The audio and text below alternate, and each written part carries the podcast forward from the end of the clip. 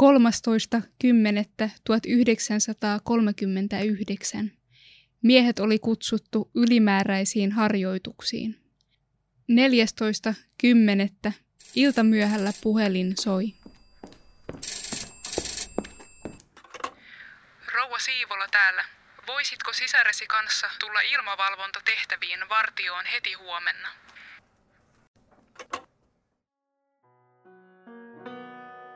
Näillä sanoilla alkaa tuntemattomaksi jääneen orimattilalaisen ilmatorjuntalotan kertomus talvisodasta. Hänen ja monen muun Lotan tarinaa pääset seuraamaan tässä Arkistopodin jaksossa, joka jatkaa 6-osaista Lotta-muistoja-sarjaa. Arkistonäytteitä ääneen lukee Kristina Brushane. Minä olen Kare Salonvaara ja sinä olet tervetullut matkalle Lotta Svärdin historiaan.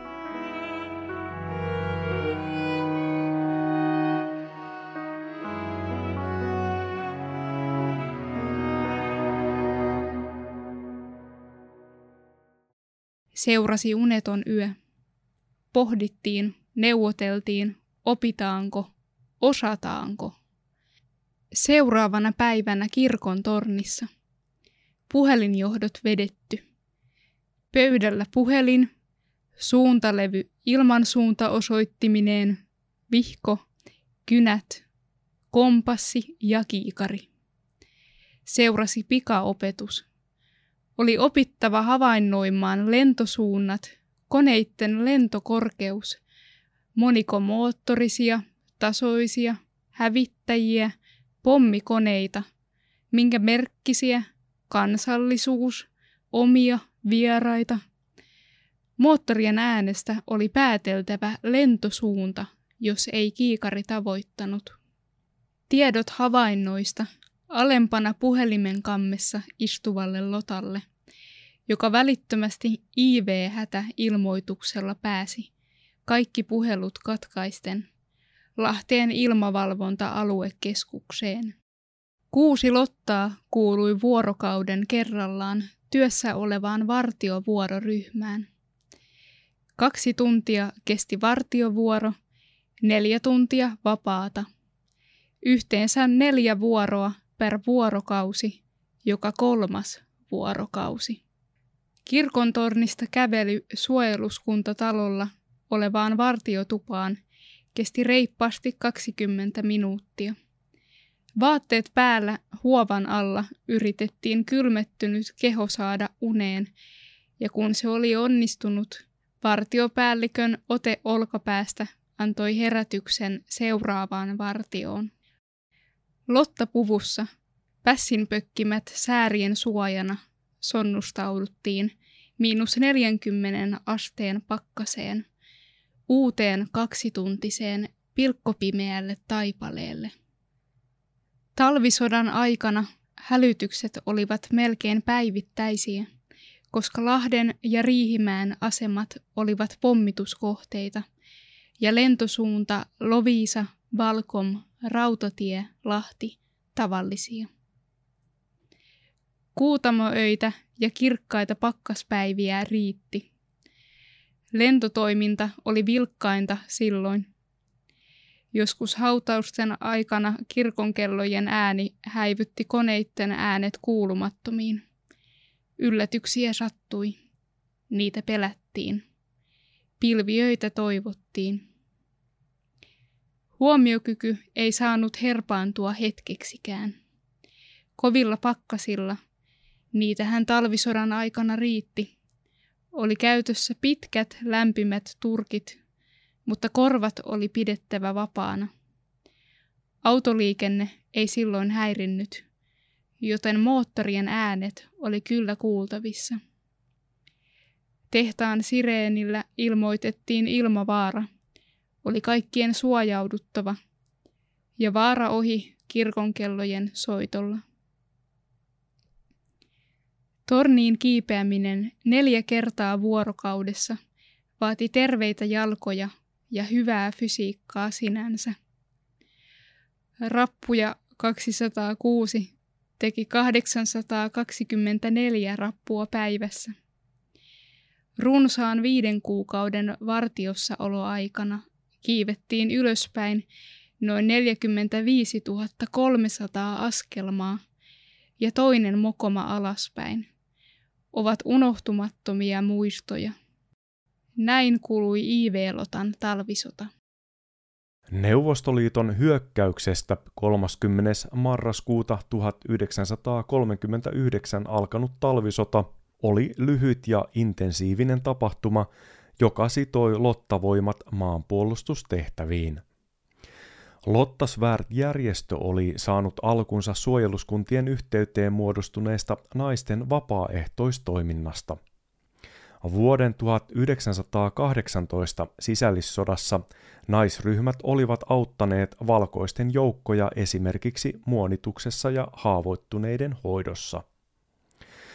Paikalliset naisyhdistykset saivat vuonna 1920 oman keskusjohdon, kun valtakunnallinen Lotta Svärd-järjestö perustettiin. Yhteydet suojeluskuntiin säilyivät tiiviinä koko järjestön toiminnan ajan. Nimensä Lotta-järjestö sai Runebergin Vänrikki Stoolin tarinoiden runosta, jossa Lotta Svärd lähtee sotaan miehensä mukana ja tämän kaaduttua jää hoitamaan haavoittuneita.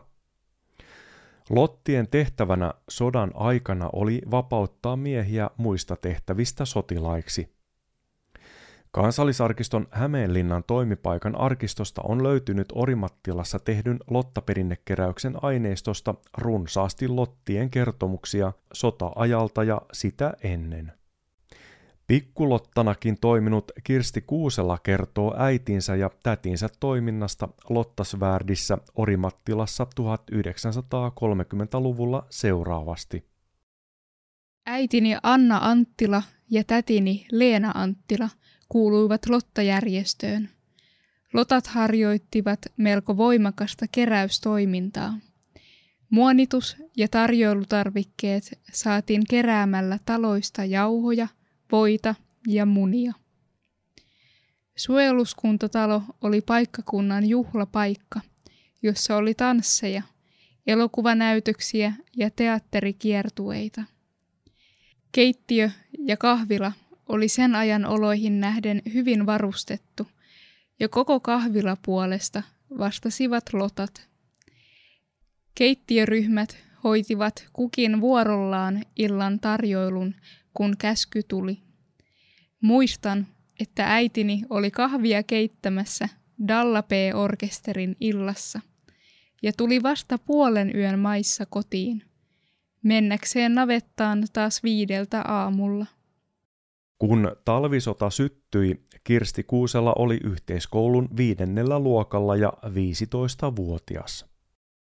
Kun koulua ei ollut, menin Niemisten Lottien ryhmän mukana muonitustöihin suojeluskuntataloon. Työvuoroja oli ehkä noin kerran-pari viikossa. Talossa oli ilmeisesti ensin vain omia ilmasuojelujoukkoja, myöhemmin sinne sijoitettiin autokomppania. Työpäivä alkoi kello 6 maissa ja päättyi ehkä kello 19. Kuljimme matkan Niemisistä jalan, huiveihin käärittyinä. Pakkasta oli usein 30 astetta. Joskus kun Peltolan emäntä, Anna Peltola, oli mukana, hänet tuotiin hevosella ja me muutkin pääsimme mukana. Samaan ryhmään kuului minua vähän vanhempi tyttö Niemenkylästä, Eila Pirkkalainen. Kerran oli sisareni Pirkko mukana pikkulotan puvussaan. Hän oli silloin 10-vuotias. Meitä ohjasi Lottien muonituspäällikkö Edith Kotioja, emäntäkoulun kotitalousopettaja. Kokeneet emännät eivät aina pitäneet hänen suorasukaisista neuvoistaan, mutta minulle hän opetti tarpeelliset kotitalouden alkeet. Tottelin häntä kiltisti ja kiintymys välillämme lienee ollut molemminpuolinen. Ruoka-aineista ei silloin vielä ollut puutetta. Pakkasimme valtavat määrät voita dritteleistä ämpäreihin. Ruokalistassa oli hernekeittoa, palapihviä, veripalttua ja paistettua silliä, jota tehtiin Norjasta tuoduista jäädytetyistä kaloista. Riisivelliin lisättiin aina kimpale voita. Päivän päätteeksi keitimme oikeaa kahvia. Pannujen kiillotus oli minun tehtäviäni, samoin tarjoilu, jos vieraita upseereita tuli taloon. Talvisodan aikana pommitettiin Lahtea voimakkaasti. Muistan, kuinka paikallispäällikkö Alatupa tuli keittiöön kertomaan, että Lahden kaupungintalo oli tulessa. Rauhan ehdot kuuntelimme yläkerran radiosta portailla istuen. Komppania pysyi talossa ja jatkoimme muonitustöitä vielä kevätkaudella. Koulut alkoivat elokuussa, jolloin kävimme edellisen luokan jotenkuten loppuun ja aloitimme lokakuun alussa seuraavan luokan. Lotat suorittivat hyvin monentyyppisiä tehtäviä lääkinnästä ja muonituksesta toimisto- ja viestitehtäviin sekä keräysten organisointiin. Sodan aikana näkyvimmissä tehtävissä olivat kenttälotat, jotka palvelivat kenttäarmeijan yksikössä tai sotatoimialueella. Näin muisteli 1980-luvulla Kaarina Juonala omia ja sisareensa Martan talvisodan aikaisia kokemuksia muonituslottana. Olin Martta-sisareni kanssa muonittamassa Käkelän koululla autokomppaniaa. Meitä oli noin 10 lottaa Niemenkylän Viljaniemen suunnalta.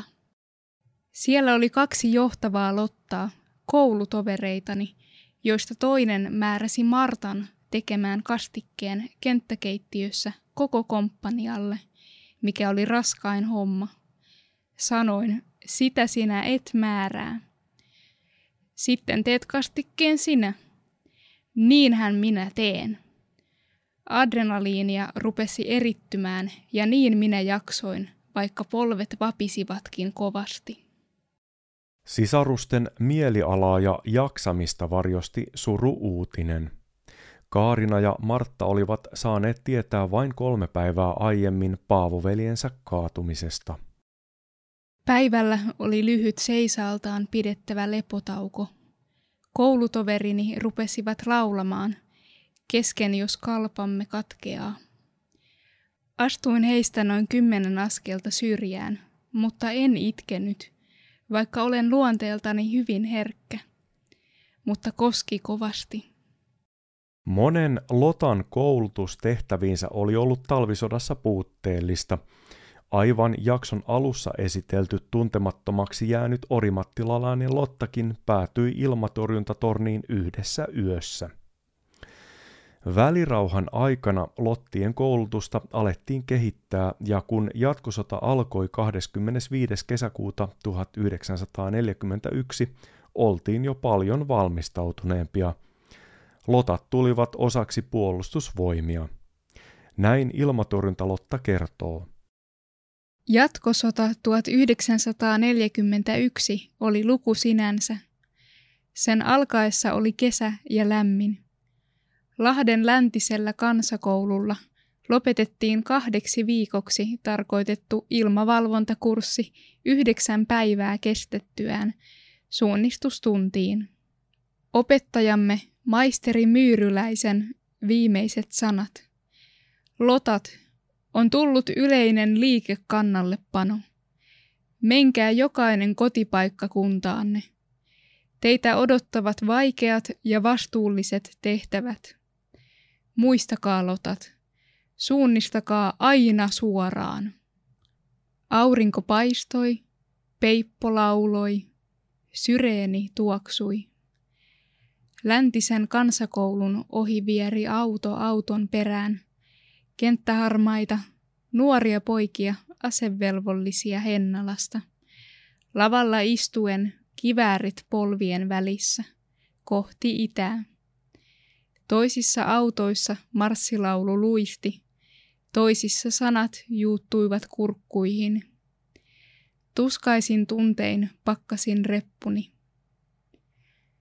Jatkosodan aikana alkukuukaudet kuin myös loppukesä 1944 olivat ankeimmat ilmavalvontalotan näkökulmasta Orimattilassa.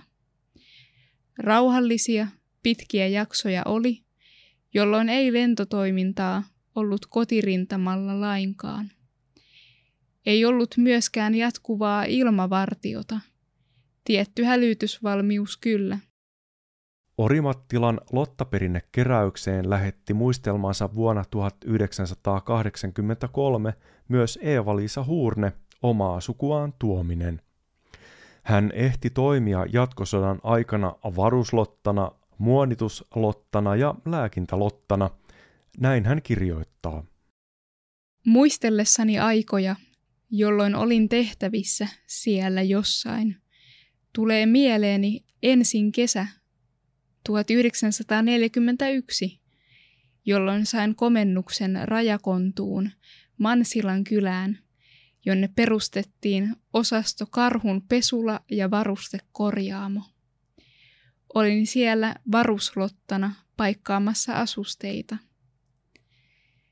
Pian siirryimme sieltä eteenpäin Aunuksen kaupunkiin, jonne tämä pesulakorjaamo asettui Aunusjoen varteen entiseen lastenkotiin. Siinä talon yläkertaan olimme lotat majoitetut ja alakerrassa olivat työtuvat ja ruokailupaikat. Tuon työpisteen pihaan kuului myös täisauna, jonka kautta osa asusteista kulki olosuhteiden pakosta. Kotitöiden kipeästi odottaessa tulin kotisuomeen ennen joulua samana vuonna. Vuonna 1942 kevät-talvella olin Järvenpään Nummenkylässä, koulutuskeskuksen kanttiinissa töissä sekä kesällä 1944 Kiljavalla Parantolassa, jonne sotasairaala Tilkka oli siirretty. Siellä sairaalassa, kauniin luonnon läheisyydessä, olin hoitamassa haavoittuneita sotapoikiamme lääkintälottana aina lottajärjestön lopettamiseen marraskuuhun 1944 saakka. Sinne sain myös tiedon ainoan veljeni kaatumisesta. Näin omalta pieneltä osaltani olen saanut työpanokseni antaa synnyinmaani hyväksi. Orimattilassa 7.11.1983 Eeva-Liisa Hurme. Sotasairaalat tarvitsivat paljon työvoimaa sodan aikana. Eila Alitalo Lahdesta oli lottakomennuksella Viipurissa vuosina 1942–1944. Näin hän kertoo kokemuksistaan Kannaksella. Vuonna 1942 kevät-talvella sain lottakomennuksen Viipuriin.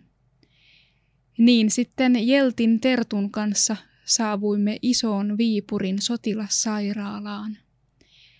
Päällikkölääkäri oli silloin tohtori Harri Björg ja ylihoitajana Helmi Rannikko. Ylihoitaja oli tiukan kurin pitäjä, etenkin lotille. Joskus sai lotat tunnustustakin työstään. Osastollamme oli Tahko Pihkalan veli potilaana ja hän puhutteli minua sairaanhoitajaksi. Sanoin, etten ole sairaanhoitaja, lääkintälotta vaan. Hän oli sitä mieltä, että ei mikään vaan. Lottien työ on kunnioitettavaa, vapaaehtoista, palkatonta, isänmaan eteen tehtävää työtä. Tuntui ilahduttavalta saada tunnustusta. Työtä ja kiirettä riitti siellä sotasairaalassa. Oli petausta, pölyjen pyyhkimistä, ruuanjakoa, heikkojen potilaiden syöttämistä, haavojen puhdistamista ja sitomista, peräruiskeen antamista, virtsan tutkimista, Vuodepotilaiden pesemisestä piti myös huolehtia. Yöhoitajaksi eli yököksi joutui kukin vuorollaan. Yökkönä piti valvoa koko kuukauden kerrallaan. Loppukuussa tahtoi aamuyöstä ruveta väkisin nukuttamaan. Se oli raskas kuukausi, mutta kyllä sitä jaksoi tehdä nuoruuden innolla.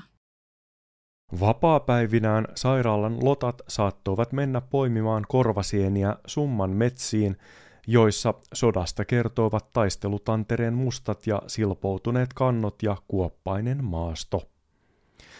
Sairaalan väki kävi myös Mottimetsässä Kannaksen maastoissa.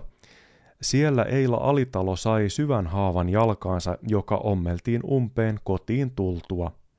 Hänen kertomuksensa sotasairaalan toiminnasta jatkuu näin. Juhlapyhät olivat poikkeavia arkipäivän rutiineista. Toimme potilashuoneisiin sen juhlan aiheisia koristeita, mikä oli kysymyksessä. Joulu oli erittäin juhlava. Silloin koristelimme potilashuoneet ja aulan joulukoristeilla. Oli parempaa ruokaa ja oli ohjelmaa.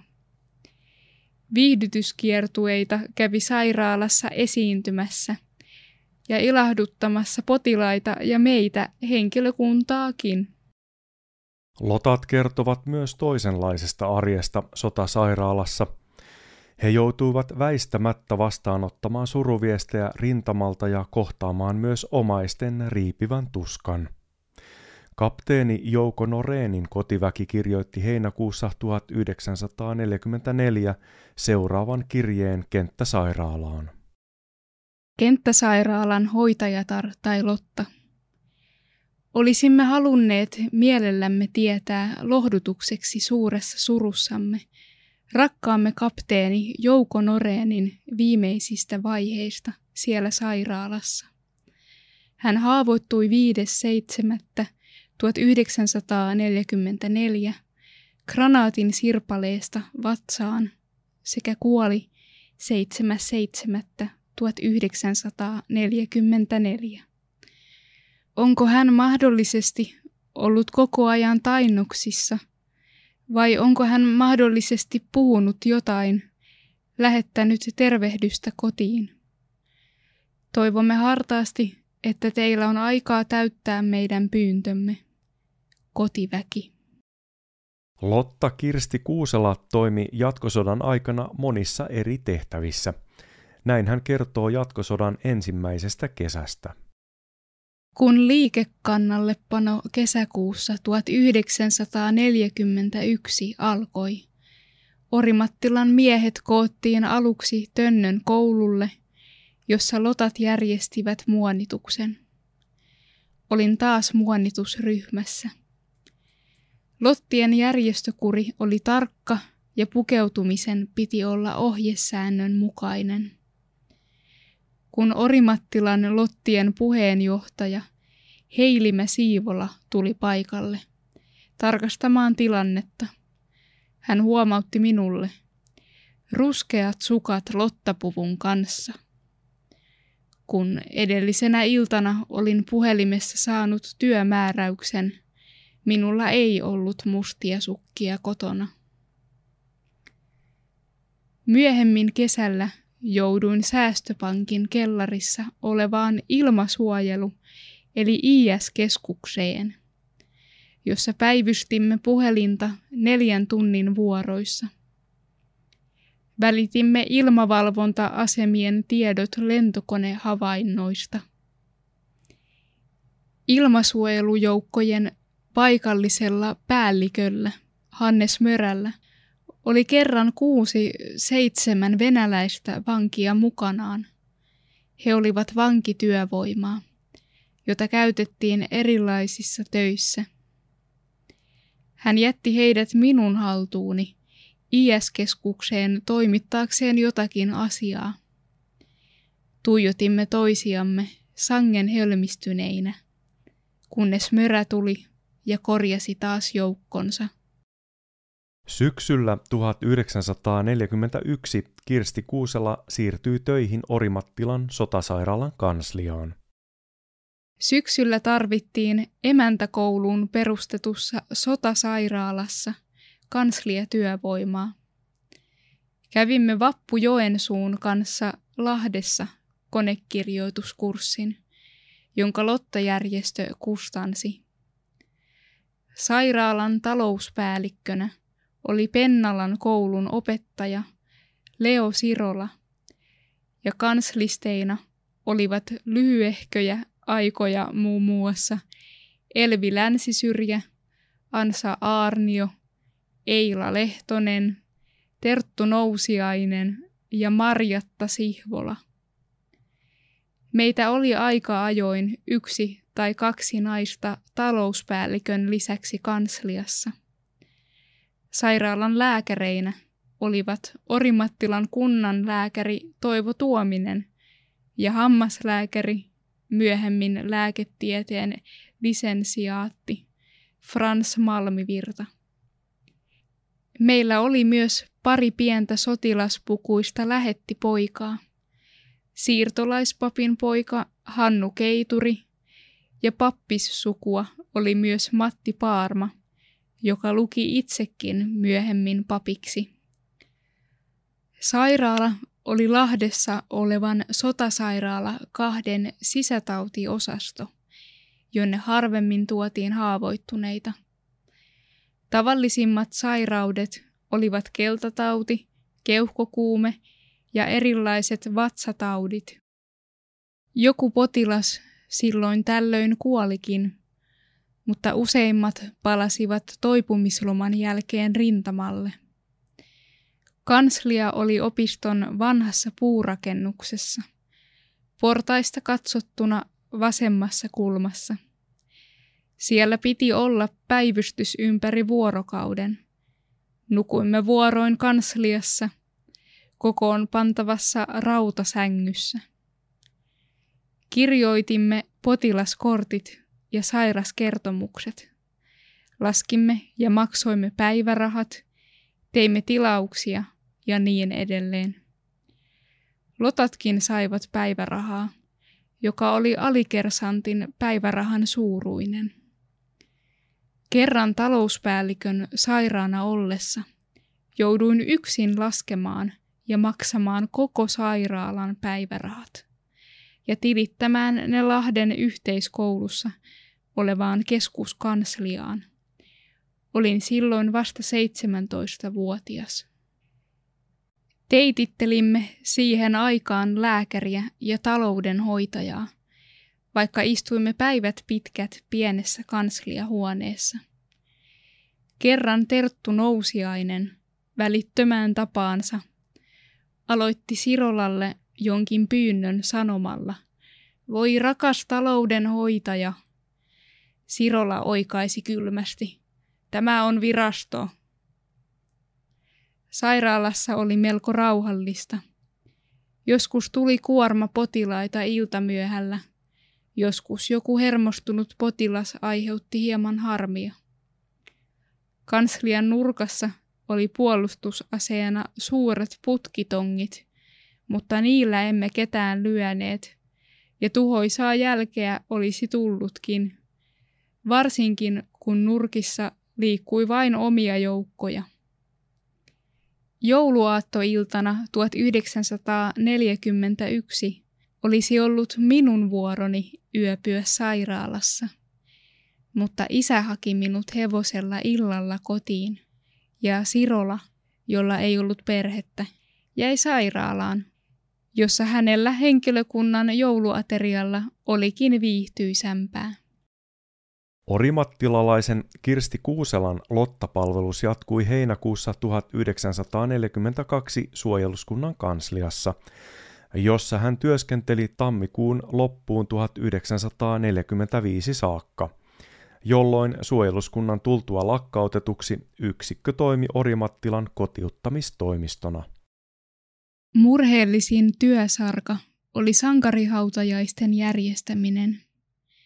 Suojeluskuntapiiri, nykyistä sotilaspiiriä vastaava, ilmoitti meille tiedot kaatuneista. Me soitimme ne kirkkoherran virastoon, jossa pappi sitten ilmoitti suruviestin omaisille. Minun tehtäväni oli järjestää sankarihaudalla tapahtuvat seremoniat. Hautajaisissa oli kotijoukkojen miehistä ja Lotista koottu kunniavartio. Suojeluskunnan torvisoittokunta soitti, ammuttiin kunnialaukaukset ja suojeluskunta laski omaisten ohella oman seppeleensä. Näitä juhlamenoja ohjasi IS-joukkojen päällikkö Hannes Mörä. Meillä Lotilla oli hautajaisissa juhlapuku.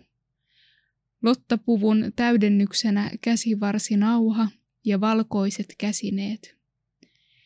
Joskus oli vaikea seistä tyynenä, kun lähes samanikäistä koulutoveria laskettiin sankarihautaan.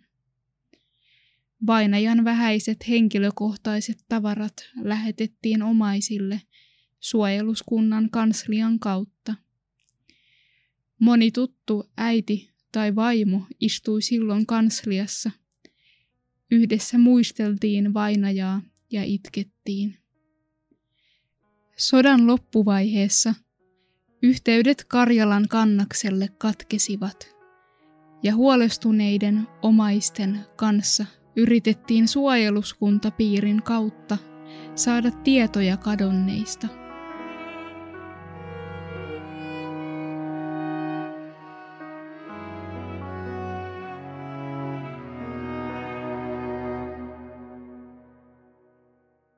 Lottien työpanos oli erittäin tärkeä sekä puolustusvoimille että koko suomalaiselle yhteiskunnalle. Sodan pitkittyessä työvoimapula kärjistyi ja lottia tarvittiin niin maataloustöissä, kannaksen siviiliväestön evakuoinneissa kuin varsinaisissa lottatehtävissäkin. Samanaikaisesti sodassa haavoittuneiden määrä kasvoi ja lottia pyrittiin vapauttamaan siviilitöistä avuksi sotasairaaloihin. Jatkosodan päättyessä komennuksella oli lähes 20 000 lottaa, heistä kolmasosa muonituslottia. Sotavuosien aikana 292 lottaa oli kuollut tehtävissään. Olet kuunnellut Arkistopodin Lottamuistoja-sarjan toista osaa. Jakson arkistonäytteet ovat peräisin Kansallisarkiston Hämeenlinnan toimipaikassa säilytettävästä Orimattilan Lottaperinnekeräyksen arkistosta. Lottamuistoja-sarjan juontajana toimii Kare Salonvaara ja aineistonäytteiden lukijana Kristina Brushane. Kaikki Arkistopodin jaksot ovat kuunneltavissa osoitteessa kansallisarkisto.fi/arkistopodi.